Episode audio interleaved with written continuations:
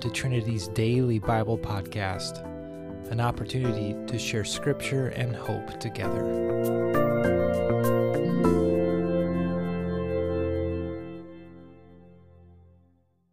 My name is Kyle Cleveringa, and I have been attending Trinity for about the past year and a half. I'm currently living here in Orange City, and I am teaching sixth grade science at the Sioux Center Middle School. Today, I want to share some thoughts with you guys from John chapter 4. Uh, for a little context, Jesus is um, on his way from Judea to Galilee, and he's passing through the region of Samaria. Uh, this passage may be familiar to some of you. I'm going to begin with verse 7. When a Samaritan woman came to draw water, Jesus said to her, Will you give me a drink? His disciples had gone into the town to buy food. The Samaritan woman said to him, You are a Jew, and I am a Samaritan woman. How can you ask me for a drink? For Jews do not associate with Samaritans. Jesus answered her, If you knew the gift of God and who it is that asked you for a drink, you would have asked him, and he would have given you living water. Sir, the woman said, You have nothing to draw with, and the well is deep. Where can you get this living water? Are you greater than our father Jacob, who gave us the well and drank from it himself, as did also his sons and his livestock? Jesus answered, Everyone who drinks this water will be thirsty again. But whoever drinks the water I give them will never thirst. Indeed, the water I give them will become in them a spring of water welling up to eternal life. The other day, I had read a social media post that some of you may also have seen.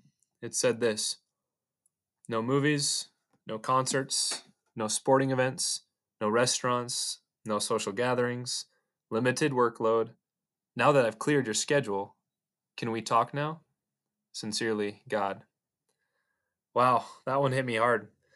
My excuses before included God, when I have more free time, or wait, when I'm finished with this, or God, I promise next week will be better. And what's my excuse now?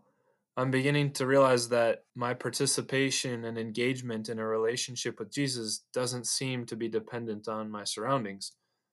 As a teacher, my daily life looks very different than it did five weeks ago. And yet I'm here today with no busy excuses to use. It must simply be that I'm trying to fill an emptiness with earthly things, trying to quench my thirst with the water from the well. It's actually quite funny the number of spiritual lessons that are comparable to my teaching career. Most recently, I had created a study guide for a test my students were going to take on chemical reactions. Half of the study guide was questions that I had copied and pasted from the actual test. However, with this study guide, I didn't hand it out to every student. I just put it in a basket in the front of the room. I made exactly 109 copies, which was enough for every sixth grade student.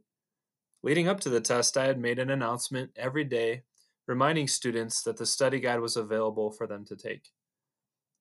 I didn't force anyone to take it, but I was happy to see a few students grab one here and there. the best was when a student came up to me at my desk and asked, Hey, did you make a study guide for this test? I sure did, I said as I pointed to the basket that had been sitting there for the last week. After the test, a few students came up to me and said, Mr. Cleveringa, that study guide helped me so much. It was almost the same as the test. I just smiled and nodded my head. Many students needed to retake this assessment, and so I encouraged them to grab a study guide. And I watched some go and get one, and some remain convinced that they were fine without it. I think that's a little visual of how God is looking at me. Kyle, this living water is right here if you want it. Water is essential for life, both physical water and the water Jesus is referencing. And what a great visual. Our bodies are made of a 60% water. Um, the Earth's surface is about 71% water. Clearly, this is an essential piece to life.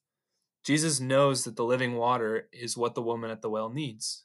He's offering it to her, not wishing she would decline, but, but hoping that her thirst would be quenched forever obviously the Samaritan woman at the well has her own things that she's chasing after, as do each of us.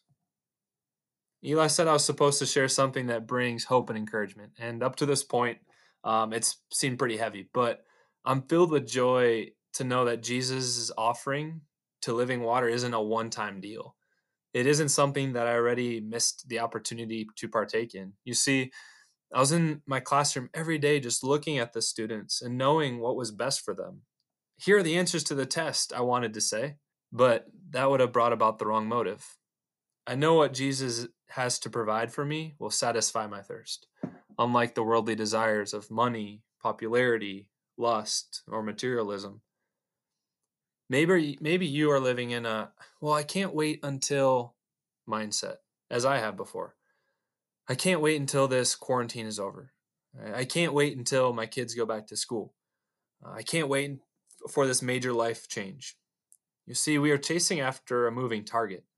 As soon as that next thing arrives, we'll be waiting for something beyond that. The issue is not that Jesus doesn't bring satisfaction, it's that I don't always take advantage of what I have access to. If I am kind of following Jesus, then I will kind of be experiencing his peace. At the well, Jesus sought out one of the most relationally dysfunctional humans in society. And today, he's seeking the same with you and me. I want to encourage you to give Jesus some time today. We're all thirsty for something.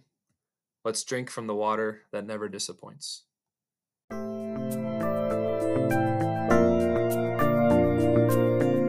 Thanks again for joining us today. We hope to see you next time right here on the Trinity Daily Bible Podcast.